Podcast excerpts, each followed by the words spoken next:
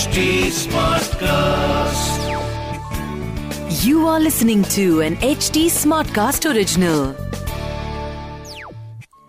क्या कोई ऐसा मंदिर हो सकता है जहाँ कोई प्रतिमा ही ना हो जहाँ किसी प्रतिमा की पूजा ही ना होती हो प्रतिमा के बिना कैसा मंदिर लेकिन एक मंदिर है और ये बहुत ही सिद्ध और प्रसिद्ध स्थान है जहाँ देवी माँ ज्योता वाली माँ कहलाती हैं और सतयुग से नौ निरंतर प्रज्वलित ज्योतियों के रूप में वो यहाँ स्थित हैं।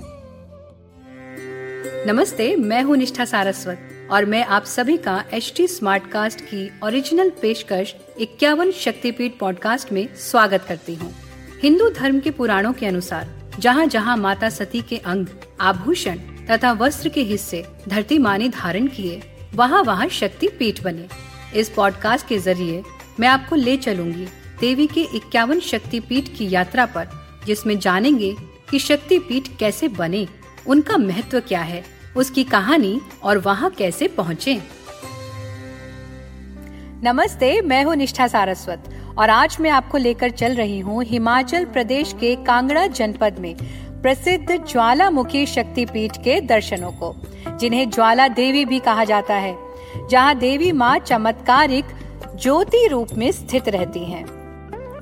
यहाँ की शक्ति है सती सिद्धिदा अंबिका तथा भैरव यानी शिव को उन्मत कहते हैं मान्यता है कि इस स्थान पर देवी सती की जिह्वा का निपात हुआ था माता की ज्वलंत जिह्वा गिरने के कारण ये स्थान प्राचीन काल से चमत्कारी और सिद्ध हो गया देवी माँ की नौ ज्योतियाँ देवी माँ के ही नौ स्वरूप हैं। यहाँ सारी देवियाँ अपनी उग्र शक्तियों के साथ एक साथ विराजमान हैं। इन नौ ज्योतियों में सबसे बड़ी ज्वाला जो जल रही है, वो ही ज्वाला माता है, जो स्वयं महाकाली का स्वरूप है। बाकी को अन्नपूर्णा, चंडी, हिंगलाज, विंध्यवासिनी, महालक्ष्मी, सरस्वती, अंबिका और अंजी देवी के नाम से जाना जाता है। चट्टान में जल रही ज्योति अपने आप ही जलती है, इसे कोई जलाता नहीं है। ये जल कैसे रही है, ये एक अनसुलझी पहेली है। इसलिए यहाँ सभी वाणी की सिद्धियाँ, तांत्रिक सिद्धियाँ, सांसारिक और आध्यात्मिक मनोकामनाएँ पूर्ण होती हैं और मोक्ष की इच्छा रखने वालों को सहज ही मोक्ष की प्राप्ति होती है। यहाँ पर बहुत से तपस्वी साधना में लीन पाए जाते हैं। ये स्थान यहाँ सतयुग से स्थापित है। कालांतर में यहाँ बहुत सी घटनाएँ घटी जिनकी बहुत सारी सुंदर कहानियाँ हैं। कुछ लोगों का मानना है कि ज्वालामुखी मंदिर को खोजने का श्रेय पांडवों को जाता है। अपने अज्ञातवास के दौरान जब वो यहाँ आए थे, तब उन्होंने इस स्थान को देखा। यहाँ कुंड में स्नान किया और कुछ समय यहाँ व्यतीत किया। दूसरी मान्यताओं के अनुसार, इस स्थान का पता दुर्गा देवी के एक महान भक्त और कांगड़ा के राजा भूमिचंद कटोच को देवी माँ ने स्वयं सपने में आकर बताया था। वो इस स्थान को रोज स्वप्न में देखते थे। फिर राजा ने अपने सैनिकों को इस स्थल का पता लगाने के लिए भेजा। जो स्थान देवी ने बताया था, जब राजा वहाँ पहुँचे तो उन्हें स्वप्न में दिखने वाला स्थान यथार्थ में दिखा। तब राजा ने यहाँ मंदिर निर्माण करवाया और जनसाधारण को इसके विषय में बताया, जैसा कि माँ का आदेश था। उसके बाद कालांतर में इस स्थान को गुरु गोरखनाथ जी ने व्यवस्थित किया। माता के मंदिर के ऊपर की ओर जाने पर गुरु गोरखनाथ जी का मंदिर है, जिसे गोरख डिब्बी के नाम से जाना जाता है। ये गुरु गोरखनाथ जी की तपस्थली भी है। उन्होंने इस स्थान पर साधना करके योग का ज्ञान और सिद्धियाँ प्राप्त की। ये एक चमत्कारिक स्थान है। यहाँ पर एक चमत्कारिक कुंड है, जिसका पानी खोल रहा है, पर जब उसको हाथ लगाते हैं तो वो ठंडा है। इस कुंड में भी पानी में दो ज्योति लगातार जल रही हैं। एक स्थानीय कथा के अनुसार, गुरु गोरखनाथ देवी माँ के बहुत बड़े भक्त थे। वे माँ की पूजा अर्चना बहुत ही विधि विधान से और दिल से करते थे। कहते हैं कि माँ से उनका इतना प्रेम था कि वो बेटे की तरह उनका ध्यान रखती थी और साक्षात उनके साथ ही रहती थी। एक बार गोरखनाथ जी को भूख लगी। तब उन्होंने माता से कहा कि आप आग जलाकर पानी गर्म करें। मैं भिक्षा मांग कर लाता हूँ। माँ ने भक्त के कहे अनुसार आग जलाकर पानी गर्म किया और गुरु गोरखनाथ का इंतज़ार करने लगी। पर गोरखनाथ जी आज तक कभी लौटे ही नहीं। कहा जाता है कि माँ आज भी ज्वाला जलाकर अपने भक्त का इंतज़ार कर रही हैं। कहते हैं कि कलयुग के अंत में वे वापस अवश्य आएँगे और तब तक ये ज्वाला यूँ ही प्रज्वलित रहेगी और भक्तों का कल्याण करती रहेगी। माता से जुड़ी एक और कथा है, जो स्थानीय लोगों में काफ़ी प्रचलित है। कहा जाता है कि जब अकबर दिल्ली का राजा हुआ करता था, उस समय ध्यानु नाम का एक माता का भक्त था, जो माता की दिल से पूजा करता था। वो अपने गाँव में ध्यानु भक्त के नाम से जाना जाता था। एक बार जब वो सभी गाँव वालों के साथ माता के दर्शन करने के लिए ज्वाला जी की ओर निकले, तब वो माता का जयकारा लगाते हुए दिल्ली से होकर गुजरने लगे। तो मुगल बादशाह अकबर के सिपाहियों ने उन्हें रोका और बादशाह के दरबार में पेश होने के लिए कहा। तब ध्यानु भक्त अपने सभी गाँव वासियों के साथ अकबर के दरबार में पहुँचे। अकबर के दरबार में पहुँचने दरबार में पहुंचकर अकबर ने उनसे पूछा कि तुम सब कहाँ जा रहे हो? तब ध्यानु भक्त ने उन्हें बताया कि वो सब जोता वाली माता रानी के दर्शन करने जा रहे हैं। अकबर ने ध्यानु भक्त से पूछा कि तुम्हारी ये माँ क्या क्या कर सकती है? तब ध्यानु भक्त ने बड़े ही प्यार से उन्हें उत्तर दिया कि, हे महाराज, वो तो सारी जगत की माँ है। वो बहुत शक्तिशाली और दयालु हैं। ऐसा कोई भी कार्य नहीं है जो माता रानी नहीं कर सकती। ये सुनकर राजा को बहुत आश्चर्य हुआ। उसने ध्यानु भक्त के घोड़े की गर्दन काट दी और ध्यानु भक्त से कहा कि अगर तुम्हारी माँ इतनी ही शक्तिशाली है तो इस घोड़े की गर्दन को दोबारा जोड़कर दिखाएँ। ये सुनकर ध्यानु भक्त माता की स्तुति करने लगे।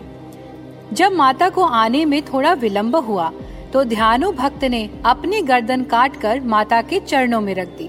उसी समय ध्यानु भक्त और घोड़े की गर्दन अपने आप जुड़ गई और घोड़ा फिर से खड़ा हो गया। ये देखकर अकबर हैरान हो गए। वो इस स्थान पर आए और उन्होंने इन ज्योतियों को बुझाने का हर संभव प्रयास किया।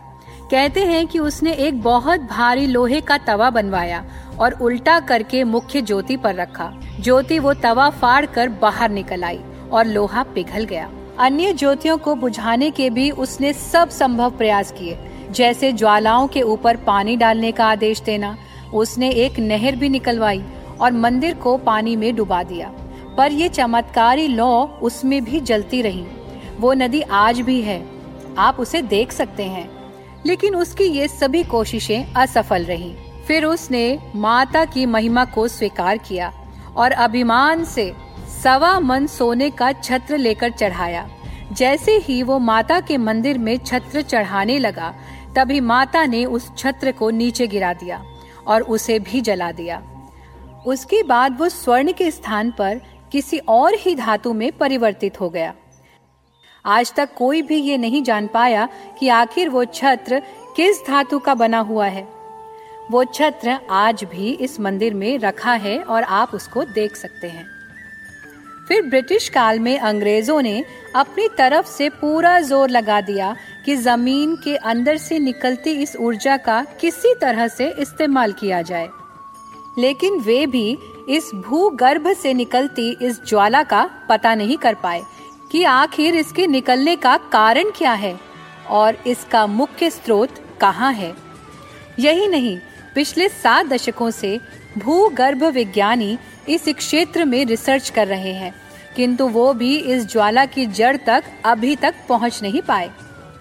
ये सभी बातें ये सिद्ध करती हैं कि यहाँ ज्वाला प्राकृतिक रूप से ही नहीं, चमत्कारिक रूप से भी निकलती है। नहीं तो आज यहाँ मंदिर के स्थान पर मशीनें लगी होती और शायद इस ऊर्जा का कहीं और इस्तेमाल हो रहा होता। हिमाचल प्रदेश की सुरम्य वादियों में, कांगड़ा घाटी में कांगड़ा से 34 किलोमीटर तथा धर्मशाला से छप्पन किलोमीटर दूर कालीधर पर्वत की सुरम्य तलहटी में स्थित है ज्वाला देवी या ज्वालामुखी शक्तिपीठ। मंदिर के काफ़ी पहले से ही प्रसाद की दुकानें लगी हैं, जहाँ विभिन्न प्रकार की प्रसाद की थालियाँ और चुनरी मिलती है। यहाँ माता को चुनरी भेंट करने की परंपरा है। आइए अब माता के दर्शनों को चलते हैं। इस मंदिर का वास्तुशिल्प अनूठा है। निर्माण में तराशी गई बड़ी बड़ी शिलाओं का प्रयोग हुआ है। सन 1905 में भूकंप आया था, जिसने कांगड़ा घाटी को हिला कर रख दिया। अनेक भवन तथा अनेक मंदिर धराशायी हो गए, किंतु इस मंदिर को रंच मात्र भी नुकसान नहीं पहुँचा। मंदिर में प्रवेश हेतु मुख्य द्वार तक संगमरमर की सीढ़ियाँ हैं, फिर द्वार है। इस मंदिर के आँगन में प्रवेश करते ही एक दिव्य सुगंध महसूस होती है और एक दिव्य शक्ति का अनुभव होता है। मंदिर का दिव्य गुंबद सोने का बना है, जिसे राजा रंजीत सिंह जी ने बनवाया था। मुख्य द्वार चांदी का है।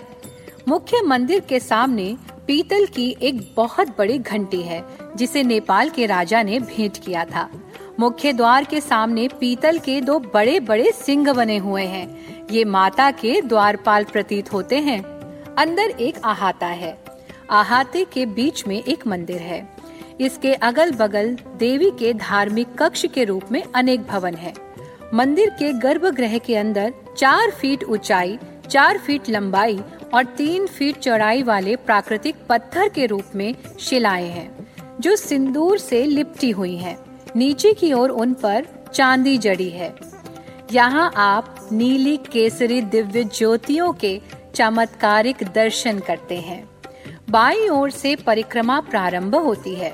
पहली ज्योति माँ चंडिका, दूसरी ज्योति माँ हिंगला, तीसरी माँ विंध्यवासिनी और इनके सामने सोने के आलय में माँ ज्वाला देवी विद्यमान है।